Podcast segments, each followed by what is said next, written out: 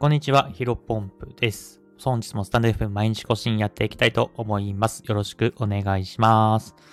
えー、本日のテーマなんですが、何かを始めるのは何かをやめなければならない。僕が2年半前に捨てた3つのこと。えー、こういったテーマでお話をしていきたいと思います。えー、早速本題ですね。あの、まあ、僕自身ね、結構、あの、そんなよく時間ありますね、というふうに言われることが多いんですね。えっ、ー、と、まあ、確かに自分自身でも、た、うん、よく頑張ってるなと うん、あの、自画自賛しておりますけども、まあ、一応僕のスケジュールというかやってることをね、話すと、えっ、ー、と、まずブログ、あとはこのスタンド F 毎日更新、で、最近はインスタグラムと TikTok 頑張っております。で、インスタグラムに関しては毎日2投稿、えー、TikTok に関してはリールを、えー、インスタグラムのリールを週3で上げてるので、その間、あそれと一緒の、えー、更新頻度なので、まあ、金、土、日かな、今は。うん、えー、上げています。で、あとは、えー、普通にクライアントさんのお仕事させてもらったり、えーと、あとはなんだ、ツイッターもやってるのか。みたいな感じでですね、まあ確かに言われると、うん、結構よく頑張ってるなというふうに思っています。ただまあ、えー、これまたどっから話そうと思ってるんですけど、インスタグラムに関しては今1日に2投稿、2つのアカウントやってるんですけど、さすがにちょっときついんだよって えっと、ヒロポンプっていうのは普通のメインのアカウントについて1日、まあ、毎日とこ続けていきたいなと思ってるんですけど、8月の下旬か9月入ってからぐらいからかな。あの、不動産用のね、不動産営業用のアカウントに関しては、えー、1日1投稿ちょっと難しいなと思ってたので、えー、2日に1回か、まあ、週4ぐらいの投稿にちょっと頻度を通していきたいなというふうに思っております。まあ、とはいえですね、まあ、どちらにしてもかなりの、えーと、なんだろうな、毎日毎日コツコツね、あのー、この前も体調悪かったですけど、あまあ、ラジオはね、さすがに声を出すの、えっ、ー、と、まあ、無理なんですよね。あの、咳出てしまったりとか、逆に放送のね、質がめちゃめちゃ下がってしまいますので、まあ、風邪ひいてる時はちょっとお休みさせてもらっているんですけど、ラジオ以外は、まあ、なんとか死ぬ気でね、えー、そういえばコロナになった時もやっておりましたので、うん、まあ、一日、うん、一日はちょっとさすがに、えー、一番ピークな時はね、さすがに一日寝たりしましたけども、まあ、ちょっと治ってきたら、それなりに、えー、できるような状況になってきたら、まあ、インスタのね、フィード作ったりとか、えー、ブログ書いたりとかっていうのを、今までずっとやって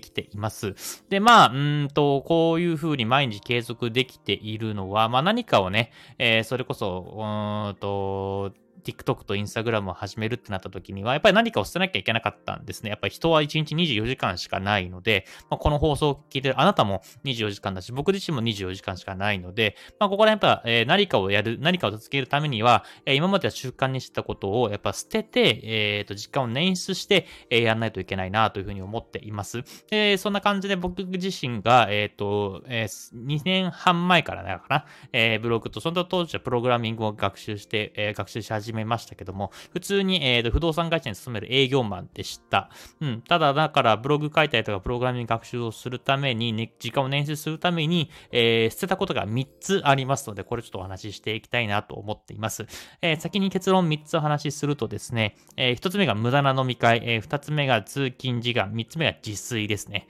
え、ここの3つ話していきたいなというふうに思っております。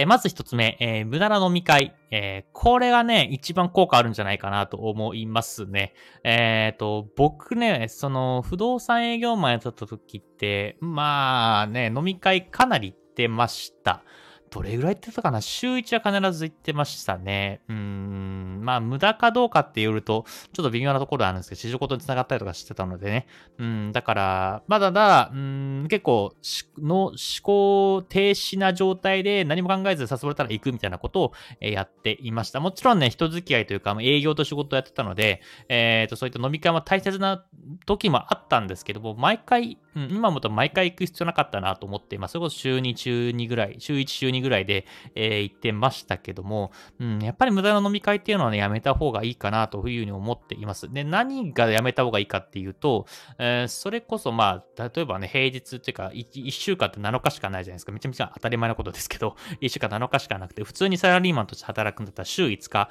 えっ、ー、と、お仕事ですよね。だから、なんか一生懸命、えっ、ー、と、やろうとすると、えー、多分休日の2日、えー、まあ、これもしかし、えー、5日間、えー、毎日ね、頑張って働いていると、まあそんなに丸2日間時間取れるわけじゃない。物理的にどうしてこれ無理なんで、まあ休みの日2日あったとしても、まあ1、なんか、うん、時間に換算すると多分ね、えー、髪切りに行ったりとか、なんかいろんなものやってたら、あの1日ぐらいしか使えないんです。だから結構平日の夜の時間、もしくは平日の朝の時間っていうのはめちゃめちゃ大切なんですけども、えー、飲み会1回行くとですね、平日の夜、えー、もしくは次の朝、え、めちゃめちゃ、もう完全に潰れます。うん。あの、な、なんだろうな。例えばご飯に行くだったら、えー、仕事が終わってたら、じゃあまあ、会社にもよると思いますけど、7時に終わって、19時に終わって、えー、じゃあパッとね、例えば、例えばですよ、吉野家とか、えー、弥生弥生県とか、えー、行ったら、まあ、1時間以内には店出るじゃないですか。基本的にはね。うん。えー、だから、そうすると8時に終わって、まあ、そこから、まあ、通勤とかがあのね、家帰ったやつして、まあ、9時に着いて、えっ、ー、と、まあ、じゃあ、極論言うと9時から、えー、12時まで、えー、できるんだったら3時間、えー、まあ、ブログ書いたりとか、プログラミングの練習できたりとか、インスタの投稿を作ったりとか、いろいろできるわけですよ。でも、これがね、あのー、飲み会行ってしまうと、結局飲み会っていうのは2時間、3時間つくわけじゃないですか。で、お酒が入るんで、えー、例えばね、19時に仕事終わって、まあ、じゃあ仮に2時間、あまあ、3時間ぐらいかかったとしましょう。そしたら、えー、19時から23時までやります。23時から、えー、例えば1時に寝るってなったとしても、もう2時間頭働いてないので、やっぱりここら辺ね、難しい。もう結構、うん、積み上げもできないです。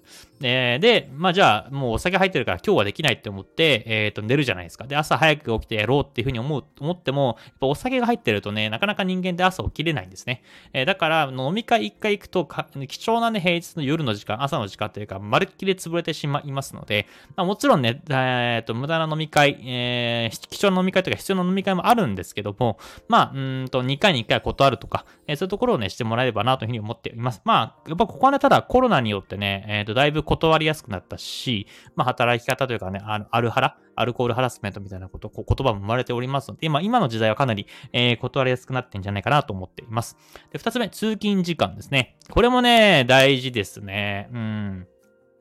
例えばね、都内に働いてる人多いと思いますけども、都内までは千葉県、埼玉県、神奈川県みたいなところに住んで、えー、2時間かけて往復ね、えっ、ー、と、まあ、1時間半くらいかけて往復3時間やっているのと、まあ、家賃がね、2万円とか、うん、だと10、うん、1.5倍とか、えー、高くなってしまっても、うんと、近くに住む人っていうのは2つ分かれると思うんですね。で僕は完全に、えー、後者で、うんと、まあ、家賃多少高くても、えー、近くに住むべきだなというふうに思っています。で、これがね、例えば、えー県外、県外というか、うんとね、通勤時間が、また1日2時間、3時間やるんだったら、3時間でね、例えば時給1000円だと仮定しても、3000円働けば、3時間の副業とか、何かブログとかプログラミング学習で、まあ将来的に、すぐには稼げないかもしれませんけど、将来的に3000円以上の価値が生まれれば、それを、それで僕はいいと思っています。で、実際に僕自身も、うんと近くにね、多分、あの、8万円ぐらいかな、築50年ぐらいの物件に、え8万円ぐらいで住んでましたけども、やっぱここは通勤時間なしというところで、で、